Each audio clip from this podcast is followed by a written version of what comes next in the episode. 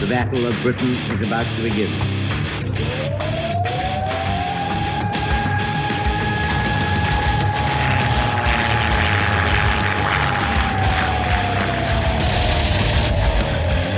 Deep we got tanks up there.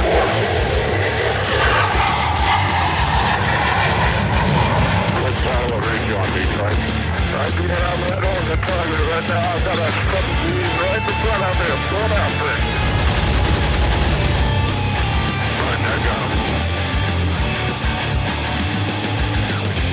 Welcome back to the Lead Pursuit Podcast. Tonight, we're not going to talk about Blood Red Skies, and I realize that may horrify some of you. Uh, but for the 10% of our audience that listens, that plays Check Your Six, you're going to be happy because tonight we're not just talking about Check Your Six. We're going to talk Jet Age, Check Your Six stuff, and we're going to talk about a specific module. So, as a lot of you know, we've been working through some of the missile rules for Blood Red Skies.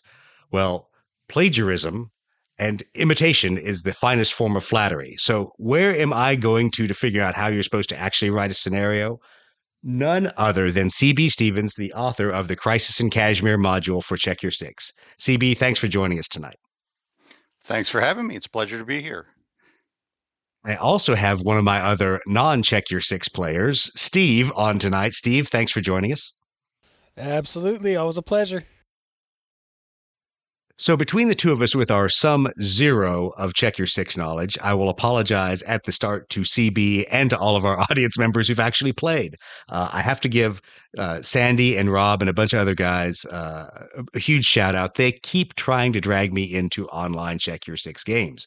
However, they usually send me a message at about six o'clock p.m. for an 8 p.m. game. So, uh, guys, that doesn't work. Uh, my, my, schedule is full of stupid stuff like making podcasts. Uh, so, give me a little heads up and you can get me online and beat me up and check your six, and we'll go from there. But I don't want to dwell too much on the rules because, frankly, I know none of them. And we're not really talking about that part of this source book and of this campaign book.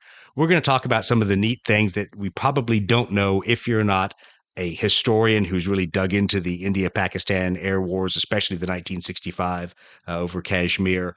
Uh, and we're going to dig through a little bit of how we ended up with someone like C.B. Stevens, not an aviator, as I'm sure he'll say, uh, writing an aviation source book. So, CB, give us a little bit of your personal background and then how you, uh, where you really got your start in wargaming.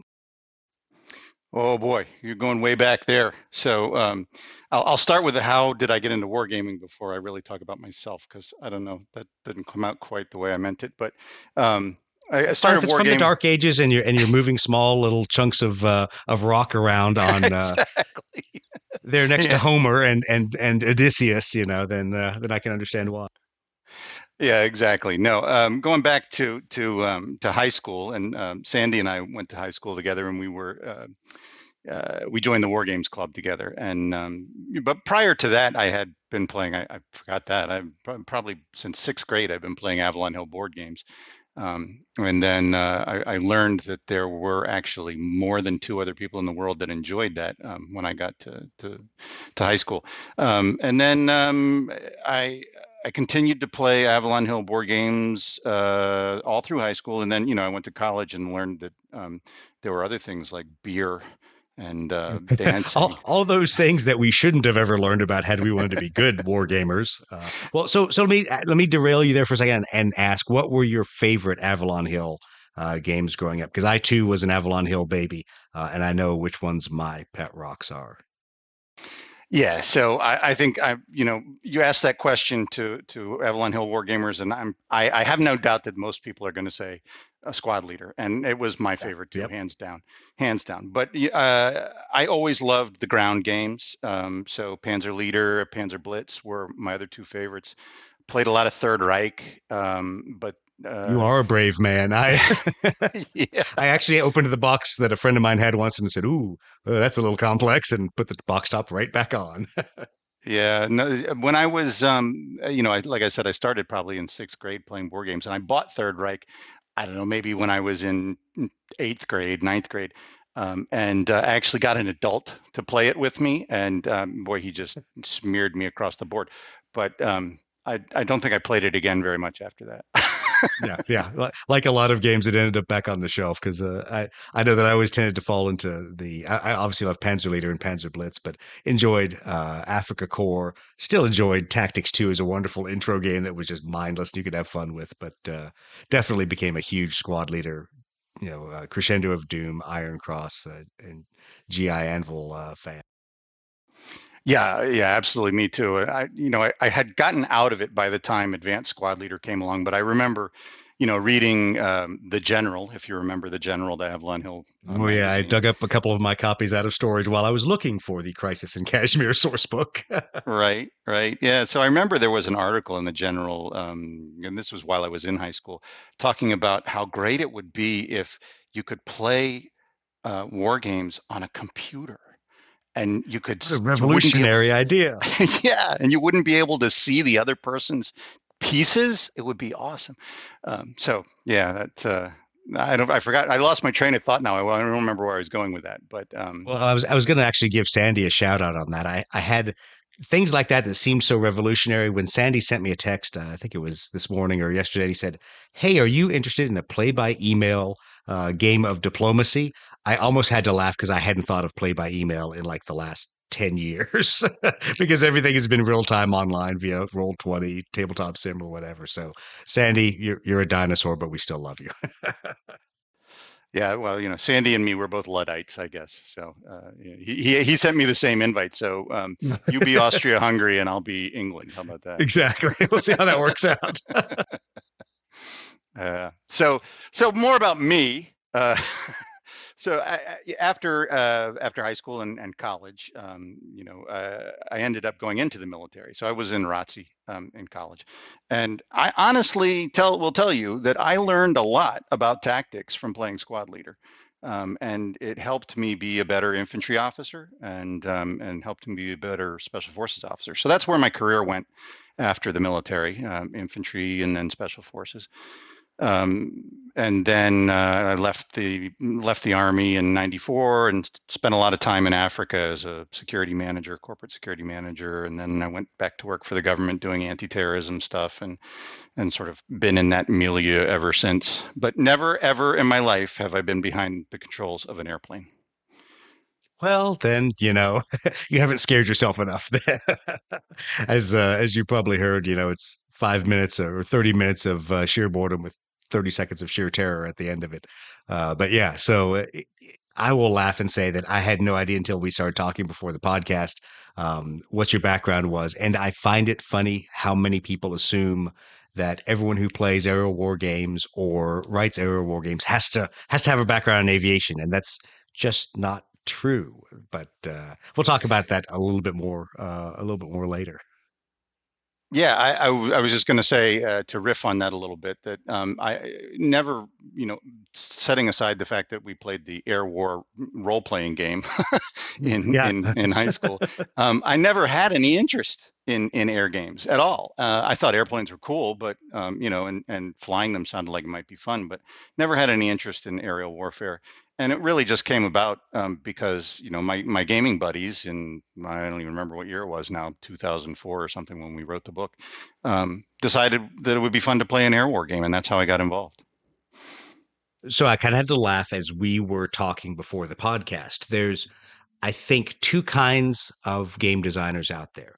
There's game designers who are sitting there smoking their pipe, drinking their cup of coffee, and the lightning bolt strikes their head and they say, I will create a game about whatever topic that is has fascinated them or they've researched or whatever.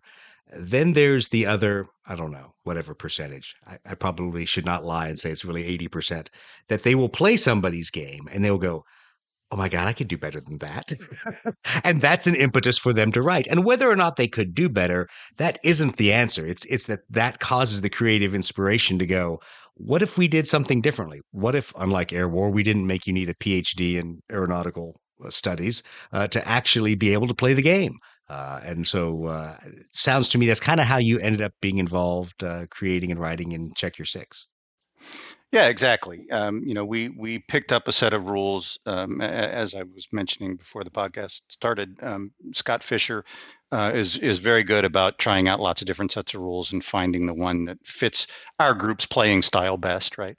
Um, but uh, we really hated the air war or the air rules that we had, and um, we had a horrible name nickname for them, which I, I won't repeat again. Um, but uh, Hey, we're an E-rated podcast. You could you could call anything what you want here. all right, all right, yeah. So, well, I you know I don't actually remember what the name of the, the game was. I think it was Red Sun Blue Sky or something like that. But we called it. We hated it so much we called it Red Bra Blue Panties because it was just ridiculous.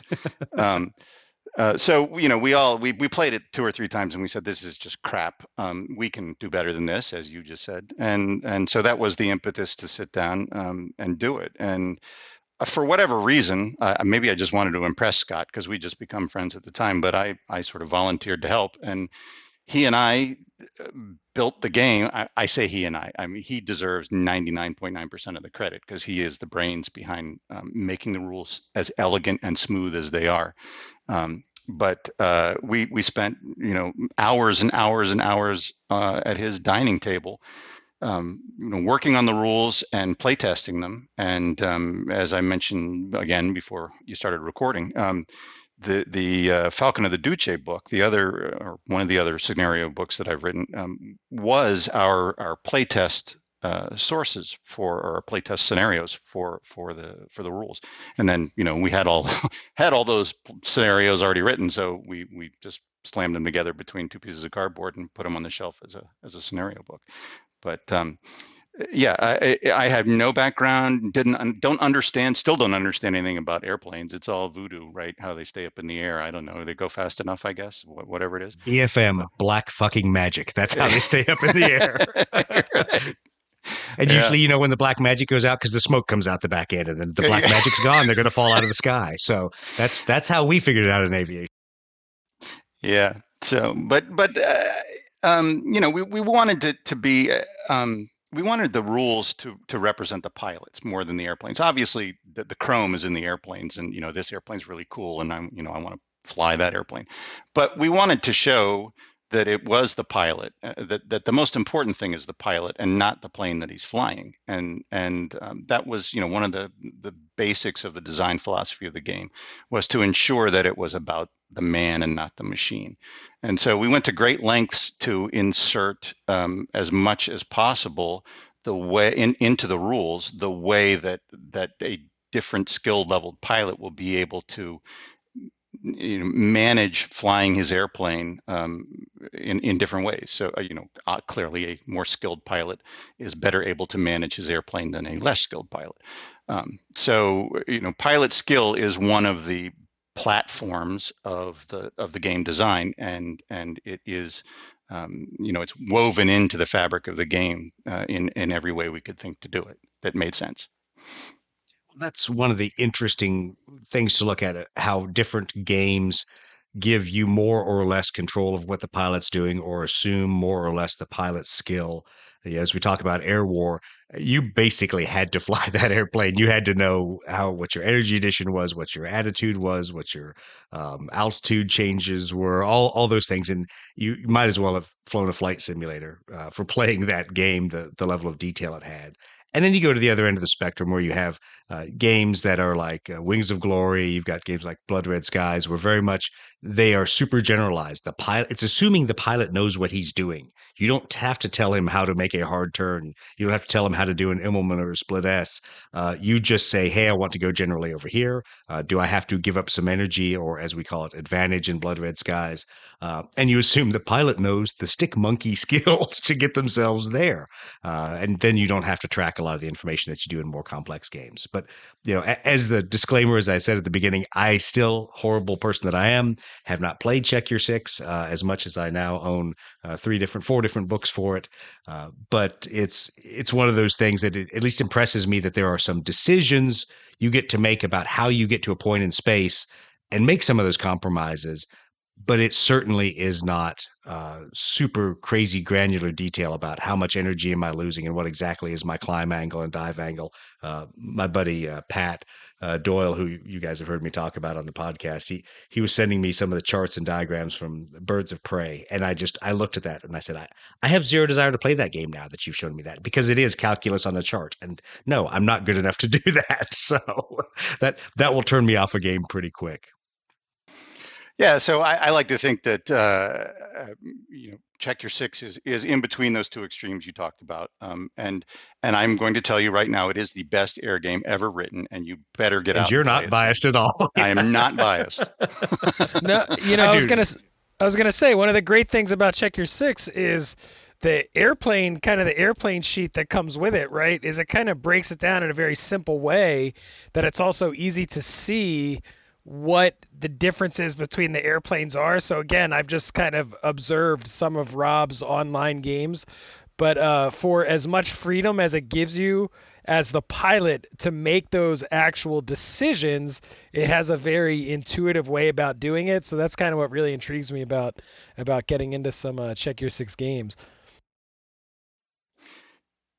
Yeah, I, I uh, right. Um, and again, we tried, you know, we tried to make it intuitive to to as as great an extent as possible, and and we also, you know, purposely um, built it so that it was visual, um, and those turn charts um, and maneuver sheets um, give you the, you know, if you've never flown a plane before, like me. Um, you look at that sheet and you go, okay, I can see all of the things that this airplane that I'm flying today is capable of doing and but at the same time um, you have to understand uh, the level of understanding that's required for check your six is okay if i do if i pick that one i can do it but if i pick that one there are repercussions to that you know to uh, as we say in, in, energy which you know is uh, represented by different things um, in in in check your six usually by loss of speed but um, um, so you have you, you can do some radical maneuver that that being uh, that a more skilled pilot may be able to do a more radical maneuver than a less skilled pilot, but he's got to pay the price in in the effect it's going to have on on what he can do in the next turn. So that's sort of how we tried to meet in the middle. So that's a that's a good segue to talking about uh, how things change in rules and rule books, and obviously going from check your six World War II prop age to suddenly going to the the jet age rule book and and then needing to backfill that with stories and scenarios because obviously you guys had play tested and and really done a lot for the World War II side. Uh, by the time I come into this game years later, all these source books are already out there, thank goodness. So it's it's easy to pick them up and and to sit there and go, oh, this is kind of cool. Like I get different flavor of different aircraft, and I get a little bit of of tweaks on the rules. Uh, and and it was kind of interesting to to open up the Crisis in Kashmir sourcebook, and from almost the very beginning, you say, Hey, I realize you know how to play check your six, but we're to have to do something different. And part of that is because this conflict is not World War II. This conflict is not Korea. Uh, you've got it's not a U.S. client and a Soviet client fighting each other, or it's not a all-out huge air war. It's one independent air force and what the U.S. Air Force thought was a U.S. client, but really was kind of doing their own thing. Um, and and that mix of of pilot skills and and people who weren't necessarily all that experienced suddenly having to to be engaged in 19 days of aerial combat and making bad decisions. And and we'll talk about a little bit um, in some of the special rules. But all of a sudden, you had to be able to account for in your campaign book pilots turning the wrong way and leaving the fight accidentally and finding themselves alone or you know leaving the fight and fleeing in the wrong direction and now do they have enough gas to get back to home base? Um, so so tell me a little bit with with that as a as a construct uh, when you started digging into doing this kashmir source book uh, what what really drew you to it being the kashmir conflict? Why did you say let's pick this one that is so unlike anything else we've done well, so that's just uh, unfortunately that's just part of my nature. I, I I'm drawn to. I'll take, to the, I'll take the hard stuff. project. Thank you very much. um, I remember uh, back in the '90s, there was a guy who had a website called Weird Wars, um, and you know he did. Uh, it was it was a wargamers site, but he, he he concentrated on crazy stuff like, you know, the soccer war of 19 62 right. or whatever it was. Um, but um, but it really, uh, you know, that that really grabbed my attention and and got me thinking about the, the really crazy stuff, and uh, you know, it just sort of fit with with my personality. Um, so I uh, I picked the Indo-Pakistani War of 1965 um, for you know several different reasons. One is that I'd never heard of it before, so I figured a lot of other people hadn't, and so it was going to be, you know, something that that um, was not known, and therefore might be uh, perk up a little more interest than some other subjects might. Um, but or also, you could get away with making historical mistakes, and no one would call you out. well, there is that too, especially considering there were only two resources in English yeah. that I could find at the time. But um, but the other thing was, um, you know, we obviously were um, um, had already spent a lot of time developing the jet age rules, um, which was a, a, significant departure from the World War II prop age rules. Um, not the least of which is that now the the air battle takes place across the entire game board. Not you know usually in a in a World War II check your six game, it's a knot of airplanes somewhere in the middle, and the table sort of turns around it. But um, now you could you, you can fly from one end of the table to the other in in two or three turns. Um, you know, if you're flying an F-104, you can probably do it in one turn, but you're not exactly. gonna you're not gonna come back again. Yeah, exactly. Which is where some of those special rules come in. Um, but so yeah, I I wanted it to be. Um, uh, we all wanted it to be a, a sort of a transition book, so that you didn't jump straight from um, you know, speed three, speed four uh, in a prop-driven plane to speed seven in a in a Phantom, right? Um, and and radar homing missiles and you know IR missiles and things. Now there are IR missiles in the in the Kashmir book, um, but they are first generation IR missiles or maybe second generation IR missiles. Um, so you're usually better off using your guns than, than your missiles. Um, but yeah, we wanted it to be a transition. So it, it was a way to to be able for people to to move smoothly uh, from the World War II Korea um, combat to to a true jet age combat. Um, you know, Korea is sort of a hybrid. Um, but uh, so so that was the second reason.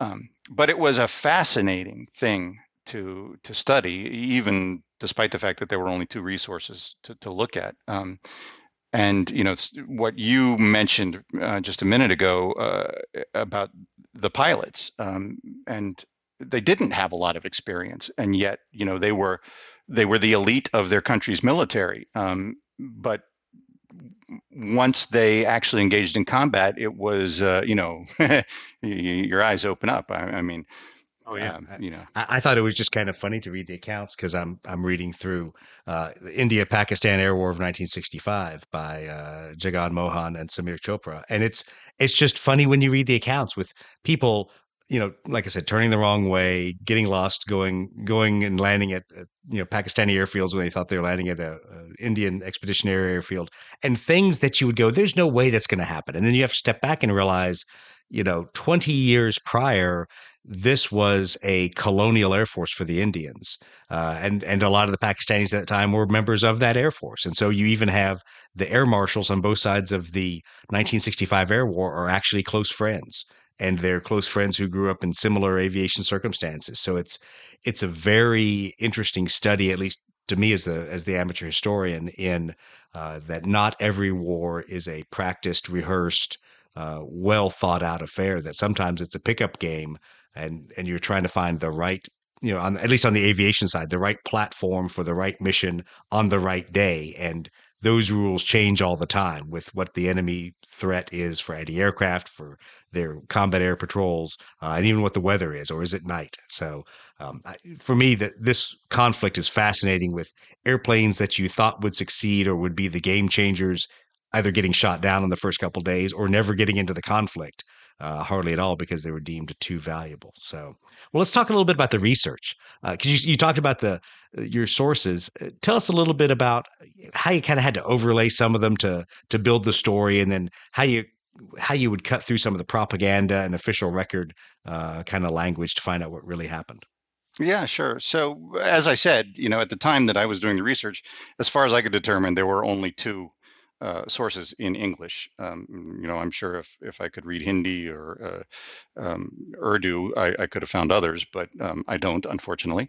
Um, but I I had what were essentially they they were not the official histories of the war um, from the governments, but they were essentially the official histories written by um, by the air marshals or people who later became air marshal um, in the Indian Air Force and the Pakistani Air Force. And I'm sorry I can't remember the, the titles, and the books are in storage right now, but. Um, um, I have a similar problem. yeah. but yes. yeah. Um, but it was fascinating. It was truly fascinating to read these two books and and read the, the accounts of the exact same engagement and and see what the official story was and how different they were from the two sides. Um, you know, one side uh, was positive that they'd shot down eight of the other of the enemy's aircraft and and for no losses, and then the other side basically says the same thing. You know, we we shot down eight of theirs for no losses, and and or they might actually come out and say, "Well, we did lose one," you know. but yeah, then we'll, you we'll give you that one, but the others yeah, know you didn't shoot them down. Right, exactly. Um, but uh, I would have loved to have been able to find verified, um, um, you know, losses uh, and and be able to bounce those off of the the official accounts, so to speak. And somebody had done a little bit of research on that, although I think it was also biased because obviously both both books were biased. But um, you know, one side and the other would mention, well, uh, you know, we we found the wreckage of the airplane, and the other the other side would say, well, that airplane came home, right? So um, that that you know, getting way down to the weeds, that part of it was kind of funny. But um, well, yeah, and you even have that for Korea, uh, you know, because so much has come out in recent years where we've realized that both the U.S. Air Force, uh, you know, kill reporting there was inflated, as well as a lot of the the Soviets who were flying for the North Koreans and for the Chinese at that point. Theirs wasn't necessarily uh, the the best documented either. You know, they would shoot from uh, ranges like you know 1400 yards at a b-29 and if it puffed smoke they'd say all right we shot one down because they'd see it start a diving turn. Uh, so all those uh, all those kind of inaccuracies are just such a part of aviation history that you know it, it's tough when you have a conflict that is so propaganda driven as the uh, India Pakistan conflicts have been, uh, just to dig through and find out really what happened and, and really be able to to get to a, a kernel of truth to then try to build a scenario off of. Yeah, and uh, it was uh, it was also interesting in in the sense that um, to try to wade through that propaganda and and and to still give benefit of the doubt to you know regardless of what they did or didn't accomplish there's still courageous men who went up in the air and shot at each other i, mean you know that's that's not an easy thing to do um, so I, you know not always wanted to avoid um, any anything that that might uh, look like um, you know, we're poking fun at one side or the other or or, or whatever. But at oh, the same absolutely. time, but at the same time, trying to represent um, the state of those, the training of those pilots at that time, as compared to you know NATO air forces, right? Um, who whose countries had the money and the resources to put their pilots in the air all the time, and and actually use live ammunition and training and and oh, yeah. things like that,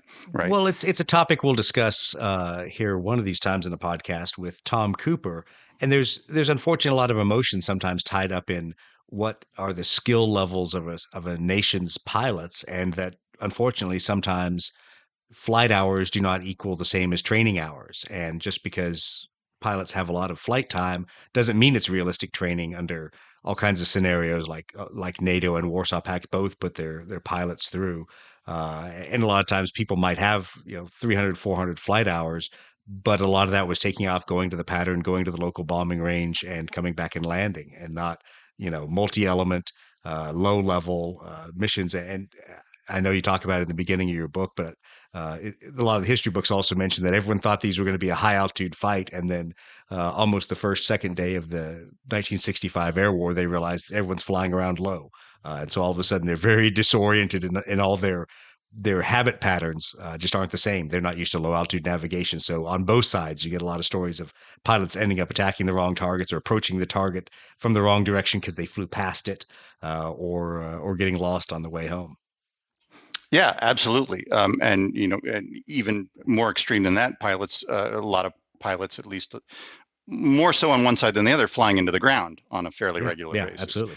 Um, so uh, you mentioned, or I mentioned, and then and then you picked up on the sort of the, the idea of um, you know one nation's pilots being better than another, and and so you know one of the the mechanics that we use um, in Check Your Six is um, a national advantage. So in in a book like this, where it is the Pakistani Air Force against um, the uh, uh, the Indian Air Force, um, in in in the tactical combat on the table, um, there the, things go in phases depending on a lot of different criteria. So essentially, what happens is the better a pilot is, the earlier or or the later he gets to move, so that he gets to react to everybody else's moves, or and or the more altitude a pilot has, um, the later he makes his move because he is able to, you know, see what's going on and use his energy to to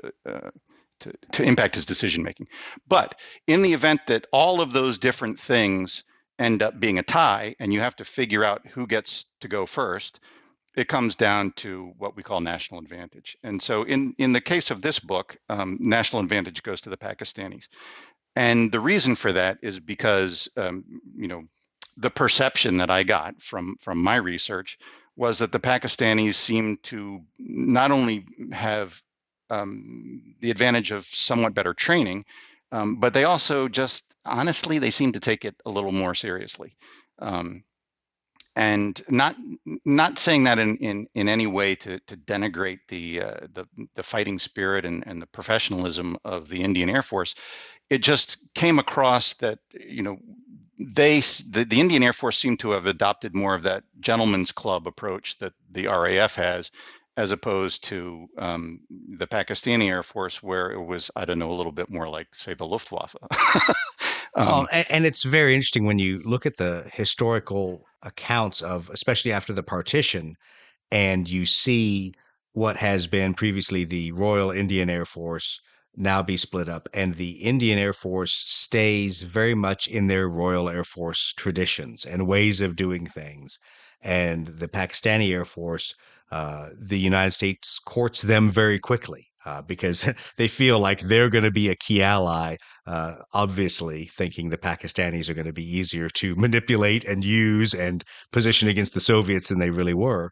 But they they partner with and they bring a lot of the Pakistani pilots over and fly them at the fighter weapons school with the Air Force and and fly them uh, in the sabers that they're getting them you know ahead of time. And so they they are much more experienced in their platforms than the Indian Air Force and you look at some of the the pilots of the Indian Air Force that the first time they saw a Gnat or saw a Hunter was kind of when their air marshals or whoever the test pilot was brought them back over and some of them did conversion courses in the UK, some of them didn't. Uh, some of them did local uh, courses. So they always had a kind of a, a very small cadre of, of people that knew what they were doing. And then there was the rest of the squadron that were either good or average based on how their leaders flew them. You know, very much a, a, uh, a very small cell uh, oriented way of training. Um, so it, it made two very different air forces out there uh, to try to simulate in the scenarios. Yeah, absolutely. Completely different air forces.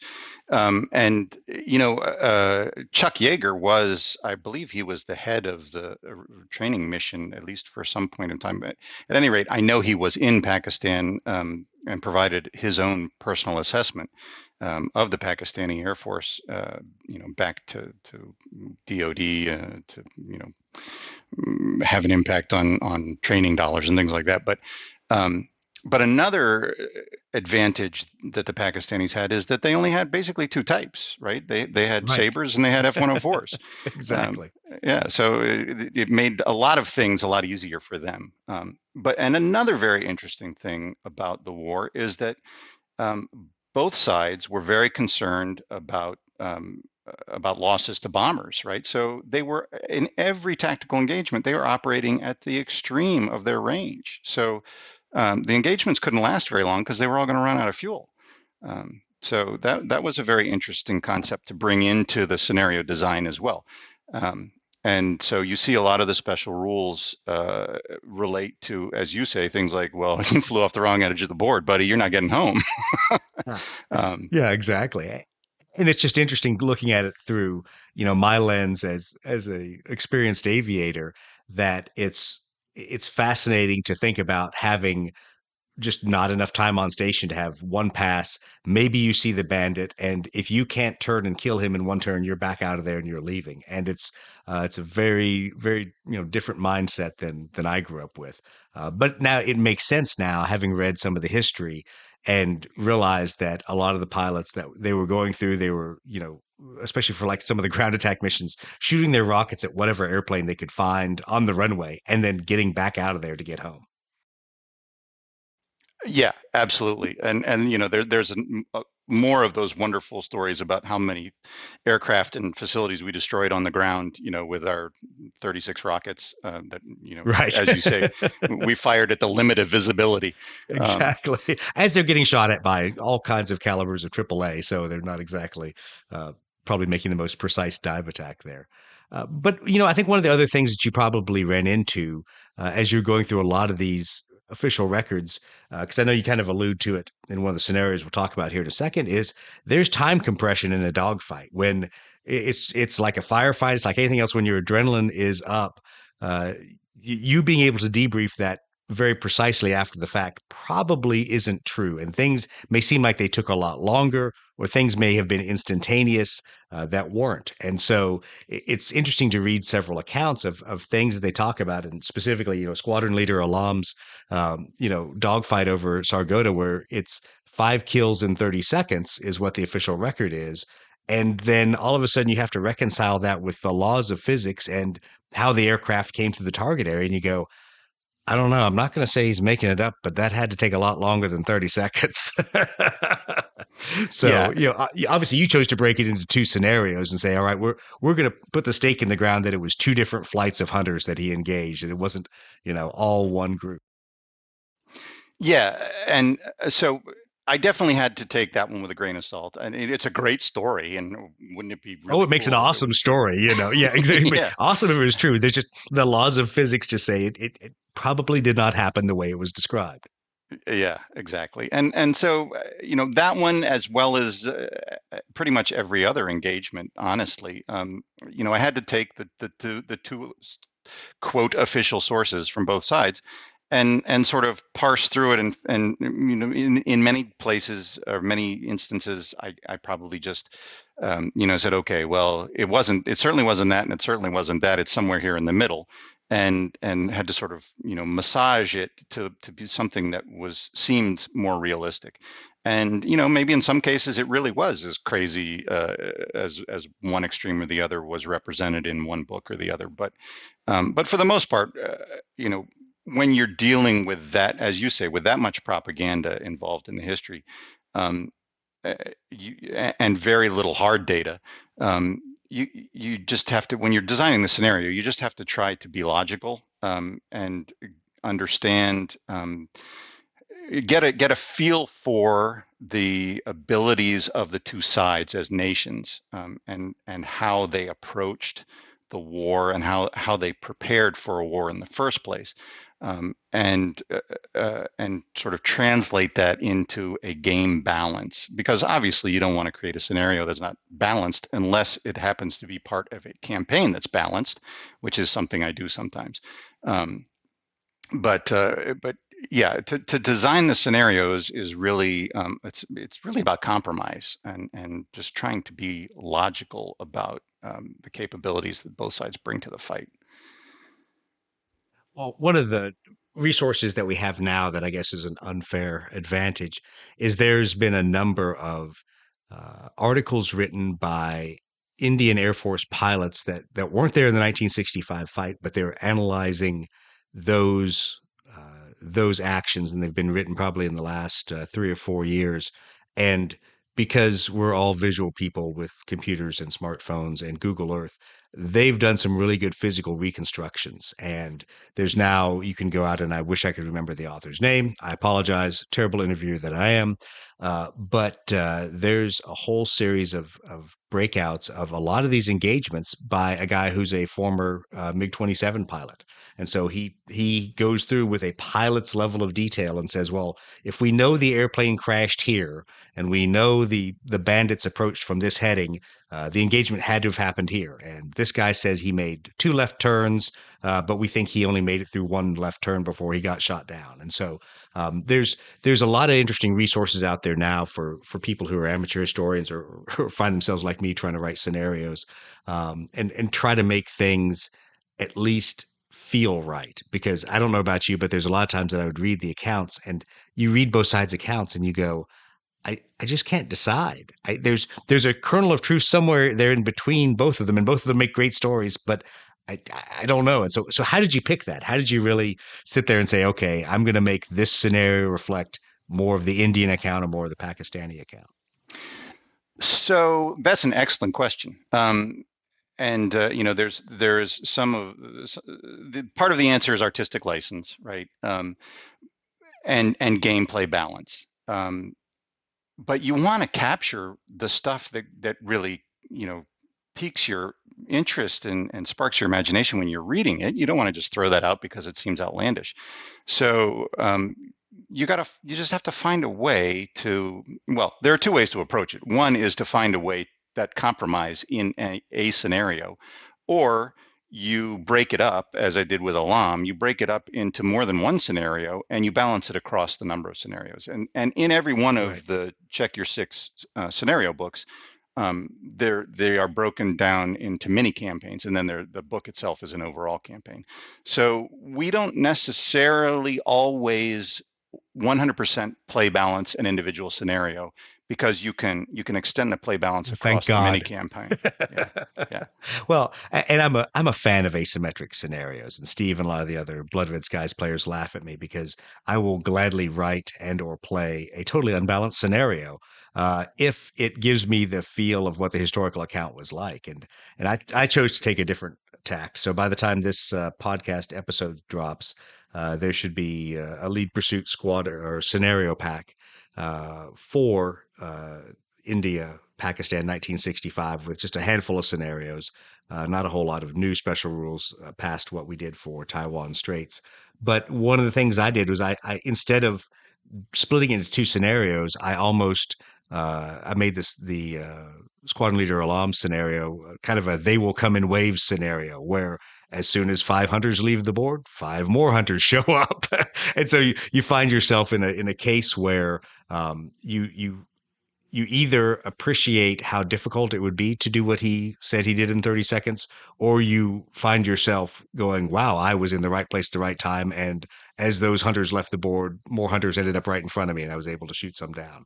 Um, so it, you know, Doug, I gotta I gotta agree with you though. Like the unbalanced scenarios sometimes are super fun as just a gamer, right? I always even when you talk in like Blood Red Skies context, when you talk about a scenario like Bounced, where it's basically set up for you to lose that scenario starting in like the most disadvantaged way possible. The times that even you lose, but you put up a good fight, you're like, even when you lose, you kind of leave that game like, oh man, I almost had you, or oh man, if I would have just done this, it would have been a different outcome, you know? So those as a gamer Absolutely. are super fun. Well, and I think at least in Blood Red Skies, because it's such a low overhead to set up and play that, uh, and I've said it a number of times, even if you lose bounced on the second turn, you've only wasted 15, 20 minutes of your life. so set up the game and play it again. Uh, because th- there's a lot, one is a war gamer to learn from disadvantaged setups, but two, uh, with a super generalized game and not a lot of tracking and not a lot of papers and charts and, and scenario prep, um, it's pretty easy to totally punt a scenario and come back and go, all right, we're going to try that again. And I'm going to turn left instead of turning right. See if the tactics work out any different for you.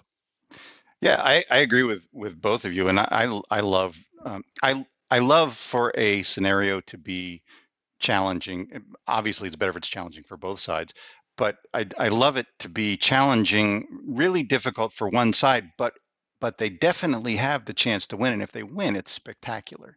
Um, and Absolutely. you know that's always that that's always, you know if you're that guy or that team that wins, then you know that's that's one of your greatest gaming experiences, especially if it's a con and you can jump up on the chair and scream and yell and say I I won. Um, exactly.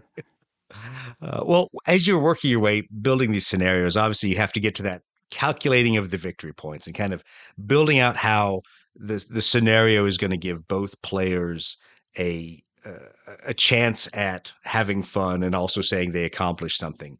You know, I thought it was interesting that eh, for Crisis in Kashmir, you really built a couple different things in. You you had basic victory points based on how much you know how many aircraft to the other side you'd shot down, and and you know I found your your weighting of that interesting, and, and I won't pick on you for that, but it's it's a, everyone's historical take onto which which of the two factions could absorb those losses, uh, both publicly and in their air forces. Um, but then you have board exit victory points, which I thought was awesome, and I, and I don't know why I'd never really uh, thought about it specific to analyzing not just if they leave the board, they either count as a kill or don't count as a kill, but which part of the board did they leave from? yeah, uh, because you know sometimes you you win by leaving. Um, I mean, in real life, yeah. right? Uh, uh, learn to live to fight another day. Um, preserve the force, uh, that, and that that becomes important. Um, in in a, in the strategic concept. So, yeah, uh, the um, you obviously have to have you know your basic victory points for you know airplanes are worth you shoot one down it's worth this you you kill or capture uh, uh, an ace pilot that's worth something um, you know extra um, but for crisis in kashmir partially because the history is just so interesting the political situation and uh, you know and how it all related to you know, Pakistan being our ostensible ally and yet doing exactly opposite of everything we wanted them to do, um, which they had the right to do, but except that we gave them the things with the understanding that they wouldn't use them for those purposes. But hey, you know, they're a sovereign Security nation. Security assistance. It never yeah. works the way you imagine. right. Um, but I wanted to, I wanted to do something different and I wanted to do something special to to try to capture that part of it so that if you want to play the game as just you know one scenario and just play tactical airplanes and, and have a dogfight, you can do that. But if you want to try to replicate um, or, or, or enjoy how the air war had an impact on the greater 1965 Pakistan, Indo-Pakistani War, um, and and how it related to the great, uh, you know, the superpowers and, and the rest of the world, you could play the Kashmir campaign. And so I created a parallel uh, structure. So you could get regular victory points um, just like for any scenario. And and then if you wanted to play the campaign there were also these things called kashmir points which are essentially campaign victory points and you there if i recall correctly it's been a long time since i read the book you can actually use your victory points uh, like you know money to to influence um, the number of Kashmir points that you uh, that you receive. So so that you know in that way, I was trying to uh, to replicate um, the impact that a tactical situation or a tactical outcome can have on the operational and strategic aspect of the war itself. So you, as the player, can say, "I might lose 10 victory points um, if if I sacrifice these planes, but there's something going on here behind the scenes that allows that that that is in the long run better for me right making a sacrifice for for the long term gain um, so um, you know a lot of people uh, some people seem to enjoy the Kashmir campaign, and I'm not sure if I would go so far as to say a lot of people enjoy it. And some people, like Scott Fisher, call it the tax form. yeah, but uh, I, I did laugh when I uh, realized that the middle part of the of the rule book is literally, I think, what five six pages devoted to how to record keep for your Kashmir campaign. yeah but I had a lot of fun with that. well, you know, and I can tell a lot of thought went into it, and I didn't pick up on it when I first read through the source book. I, I'll be honest, I read through, went to the scenarios, and ooh, those are really cool. Ooh, that's some cool force mixes. Let's go back and look at the campaign. Hey, there's you know victory points, Kashmir points is cool. There's some different events, and there's a battle tracker. And it wasn't until getting ready for this episode I went back and I said, hey, I'm gonna I'm gonna math hammer this out. I'm gonna I'm gonna go through the example that's in there, and I'm gonna look at the the battlefield tracker. And then I suddenly realized how even asymmetrical the campaign game was. And uh, actually, that was a moment of, ooh, I really want to play this because I realized that the starting you know the level of effort for both sides starting, just regardless of what what scenario was played, it would take different victory point allotments and and Kashmir point allotments to be able to influence the die rolls to be able to successfully move the tracker. Uh, and it and it wasn't just okay. You want a scenario, it will move one left, or you want a scenario, it'll move one right. It was that's awesome, India. Good luck moving the tracker to the left because uh, it's like a it's a ten that you have to roll uh, and then have enough victory points to modify it. So yeah, and you know I I I like the game to be simple, but I don't like what's behind it to be simple. Um, I, I, like a lot of depth and, and complexity in that part of it. And, and that's why, you know, obviously the campaign is completely optional. You can play the game and it's very simple. But if you want to play the campaign, um, you know, you got you got to put your head into it um, and and think it through and and realize what the choices are that you have to to make. Um, you know, where where you make that short term sacrifice for the long term gain. And as you go through, because uh, I know you're going to play the Kashmir campaign, so I'm just going to tell you this. Um, uh, the the the weighting shifts through the war. You know, right, um, right. And and uh, you have to understand that as well. Now it's sort of um, being you know prescient, I suppose, to understand that it's going to be tougher for you later or it's going to be easier for you later, depending which side you're playing. But you still need to figure out just how much easier, you know, how, how much easier is it going to be for me? How much can I sandbag in the beginning? Or do I really need to, um, you know, to, to put all my eggs in one basket this time and really go for that that major uh, Kashmir point so that I can, you know, move the battle tracker? So, yeah. Well, and there's still a, a a level of pure luck to some of it. And the example that's in the scenario is kind of funny because it, it, it kind of walks you through that of, you know, two bad dice rolls back to back can leave you expending a lot of Kashmir points and a lot of victory points and still not getting any further. And, you know, you couple that with the other side, maybe deciding to spend some points and do a campaign event and all of a sudden either maybe you're penalized even more victory points or or maybe they have a um, you know a plus up in their Kashmir points or victory points that that makes everything even more unbalanced. And you're like holy crap how did i end up in a hole this far?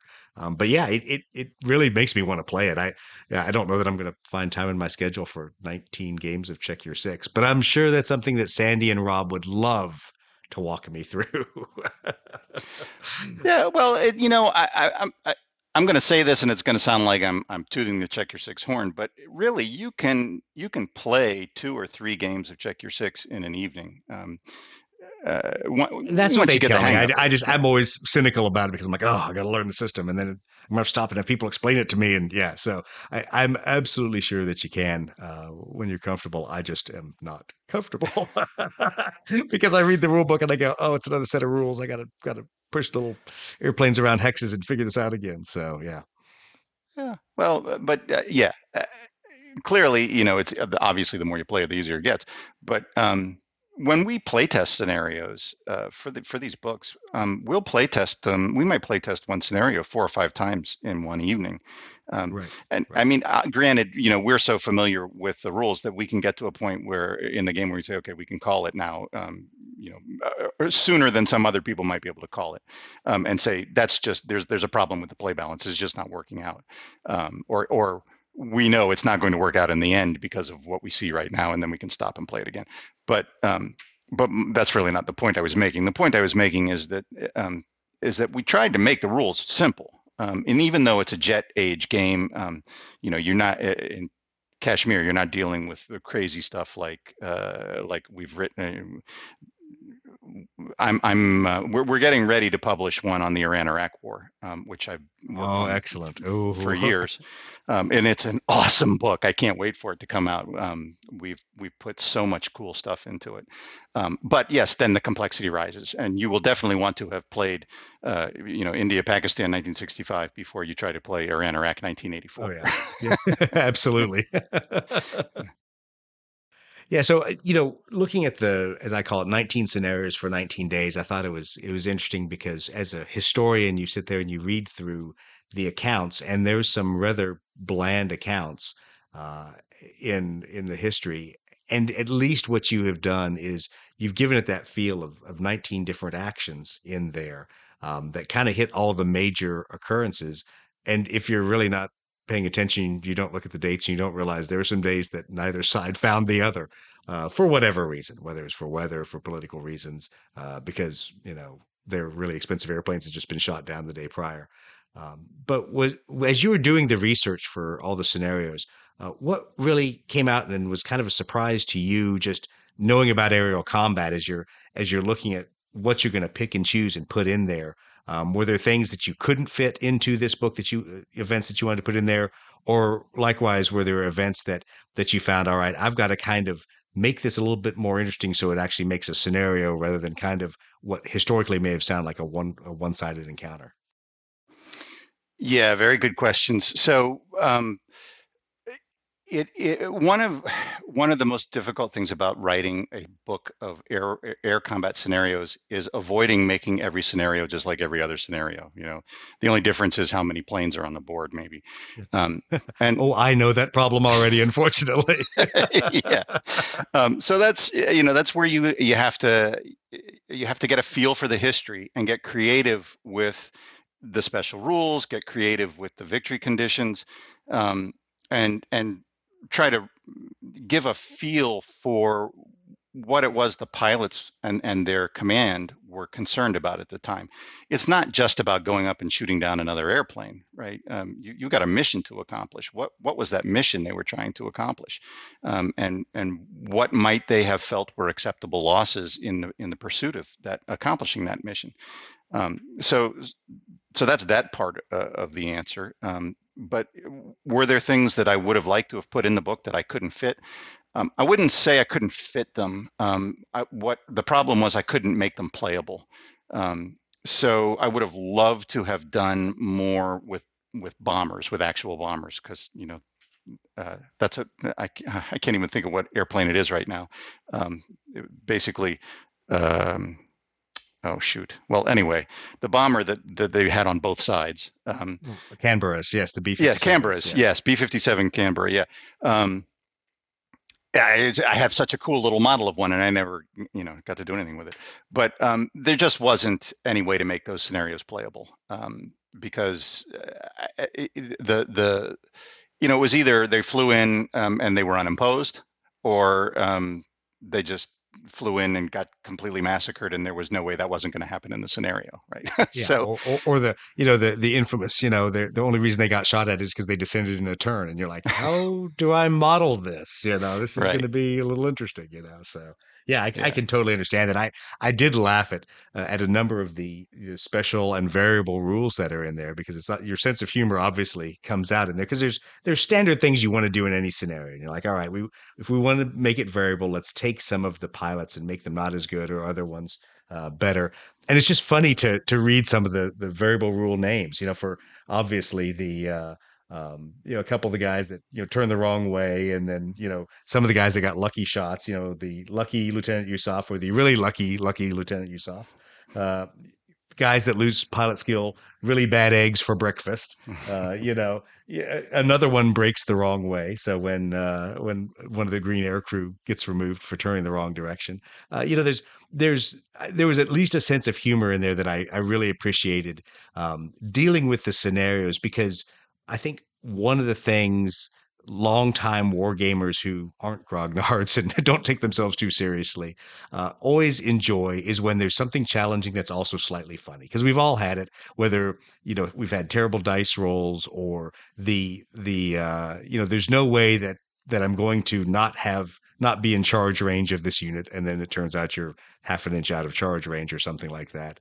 Uh, you know, all those things that make for funny events. I thought it was really good to have the same kind of humor put into the scenario, so at least keeps people from taking themselves too seriously. Hopefully, uh, as they're playing playing through the campaign. Absolutely, I'm I'm a big fan of trying to to help people not take themselves too seriously because um, it is, after all, a game, and we're supposed to be having fun. Um, and and I'm also a big fan of humor. So um, I like to to uh, come up with the pithy uh, rule name or or whatever it might be. Um, but uh, at the risk of you know again sounding like I'm denigrating one side or the other, there was a lot of funny shit.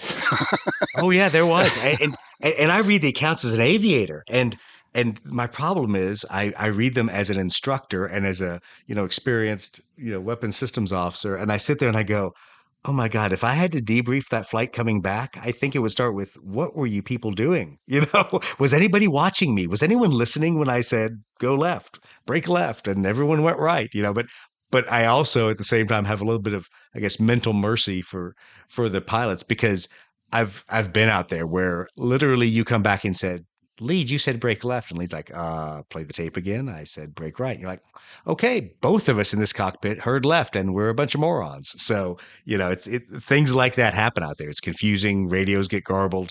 Uh, or even as in, in some of the events, people aren't on the right frequency and they can't tell the bombers down there that they're being joined on by, uh, by sabers. So, you know, it's, it's, it's really interesting to hear those parts of the account. Yeah. And, uh, you know, that was one of the, really one of the more interesting things about doing the research for this book, um, you know, having done a lot of research on World War II scenarios and, and um, you know, Korea and some of Vietnam, um, even though the two accounts were highly propagandized, it was still clear that they did a lot of stupid shit and they and they just oh, yeah. laid it right out there for you to know. Um, and so that's why you know i developed for this book the the negative one pilot usually pilots are rated from zero to plus three and and i said you know i'm sorry but we have to have a negative one pilot in this because yeah. i have never done any research where so many people were doing so much stupid shit as i discovered yep, in yep. these books well, um, and I think that's a good part of having aviators writing the history. At least it has seemed on, on both sides.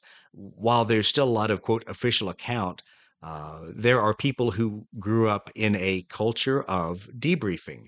And so they're used to, you know, within the limits they're given by their government, airing the dirty laundry so other people don't make those mistakes. And, and I know we talked about it uh, when we were talking through Erich Hartmann's story and the fact that, you know, Erich Hartmann even himself tells the lessons of all the times he crashed airplanes, the times he ran himself out of gas, the times he shot himself down by being too close to the, the Russian fighter that he joined on.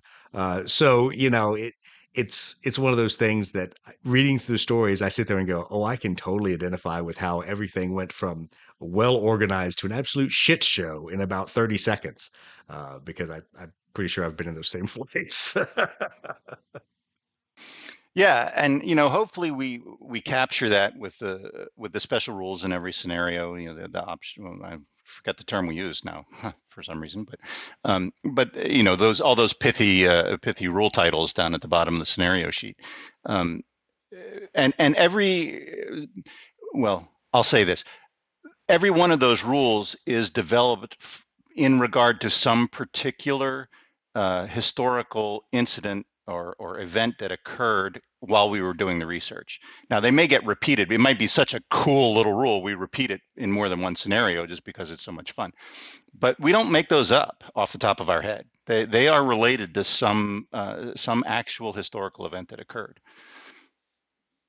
Well, things like maintenance by the Vespa headlight, you know. yeah. You sit there and you go, I I remember some of the stories of them talking about the things how they did stuff at their expeditionary airfields and I I even laugh about the the story of them deploying the MiG-21s uh, forward that were not designed to be deployed and you know, their ground crews showing up uh, barely a couple hours ahead of them and you know, having no idea what they're going to do and then finally the Indian government making the decision, we're going to pull those MiGs out of there because you boys don't know what you're doing right now, and those those MiGs are too valuable to us. We we need those back defending um, the capital and everything else, rather than you know forward deployed in the front lines. Yeah, and uh, you know the, the, that is the flip side of the Pakistani Air Force only having two types, basic, or three types if you count the B-57s, um, and and the and the Indians having this plethora of crazy aircraft, um, you know, including stuff that you know nobody else in the world would consider flying at that point in history, um, but it was all they had. Um, but uh, that you know we tried. I tried also to to bring that into the historical context of um, as you say, you know, we're not gonna we're not gonna risk those airplanes. That's national prestige. Um, we can't we can't have the Pakistani Air Force shoot down every one of our MiG 21s. You know, nobody will ever take us seriously again. So um, exactly, um, yeah. which you know people may look at the at the victory point balances for some of these things, but you have to understand that there were certain airplanes that were seen as strategic assets. You know, F one the F one hundred four and the MiG twenty one were both that way. They were low density, high visibility, lots of national pride put into them. Uh, and and as a result, if you lose one of those, you're going to get penalized heavily uh, in the scenarios. Yeah, exactly. And and um, and and again, that is, uh, as you say, you look at the victory points and you go that you know that plane is not worth that much more compared to that other plane. But but the point is, as as you just said, it's it's a question of uh, of the bigger picture, um, and so it may not make sense in the individual scenario but it does make sense in the campaign. Yeah, absolutely. Well, so we've been talking for almost an hour, and in an attempt to wrap this up slightly, because I could talk about this conflict for quite a while, uh, other than your playtest group, uh, have you heard back from other Check Your Six players that have played uh, the Crisis in Kashmir? Uh, what have people said about the scenarios, the campaign rules, and and kind of the overall feel of this source book, campaign book as different than the others? Yeah, it's gotten uh, very good um, reviews, so to speak. Um, you know, we have uh, a Check Your Six Yahoo group, and um, everybody seems to enjoy uh, the Crisis in Kashmir scenarios. Everybody loves the fact that there are negative one pilots in it, um, and you know that y- if you make a mistake in your F-104, you're just going to fly off the edge of the board, never to be seen again. exactly. So, yeah. Thank you for playing. You're gone. yeah. Um, but I think most people, I, I, am pretty sure, are intimidated by the record keeping required for the Kashmir campaign. Um, and you know, I don't uh, obviously I don't push anybody to do anything with it, but um, it is a lot of fun if you do it. If you take the time, and it, it seems a little complicated at first, but if you take the time, um, it becomes this really, really cool mechanic, and you can be literally losing on the battlefield, but winning strategically in the war. Um, and part of it, as you say, is there is still an element of luck because there is always an element of luck in everything we do. Um, and you know, if your luck is really bad, um, it might cause you to lose the war. But your luck can turn, and you exactly. can and you can win in the in the end. So um, I, I, I, would encourage anybody who happens to listen, who's thinking about playing Crisis in Kashmir, to give the campaign a try. Absolutely. Well, Steve, I know uh, we've uh, we've kept you on mute for much of the night. Uh, any last questions or anything uh, anything to offer? No, just that I I have to make a point to get on the board with Rob and get some check your six in. Uh, uh, yeah, we do. I just I got to do it right because it's so interesting to me, and I just like how we were talking about earlier that it's more like you're really controlling the intricacies of the airplane and uh, just add one more crisis or little war or you know action global action that i have to get another book and read up on now as seems to be the never ending rabbit hole of wargaming so yeah, yeah exactly i've been happy to put my world war ii history books to the side and now stock up on all my uh, india pakistan conflict ones so yeah yeah, I'll I'll be doing a little bit of reading now. So it's one of those things. It's it's it's good. That's why I play war games. It's not just for the the fun of uh, of competing with someone across the table, but for a lot of the historical uh, learning. Because you know, even as a as a Marine Corps aviator, this is not a conflict I ever studied. It was not in any of our doctrine. It was not in any of our books. There were no quotes from any of the aviators involved. Yet there's some really cool lessons, uh, especially um, as a weapons and tactics instructor or a squadron level instructor, uh, on how to make people more effective in combat and, and keep people from turning the wrong way and flying to the wrong airfield uh, and bring the airplanes back the way they should. Well, CB, thanks for joining us, and, and thanks for humoring uh, two non-check your six players uh, with our our questions um, and talking to us about the uh, crisis in Kashmir uh, book for Check Your Six for the Jet Age uh, part of that. Um, once again, it, you know, we'll offer you the uh, the invitation anytime you want to show up and play Blood Red Skies. We'll uh, show you how to play a super generalized game.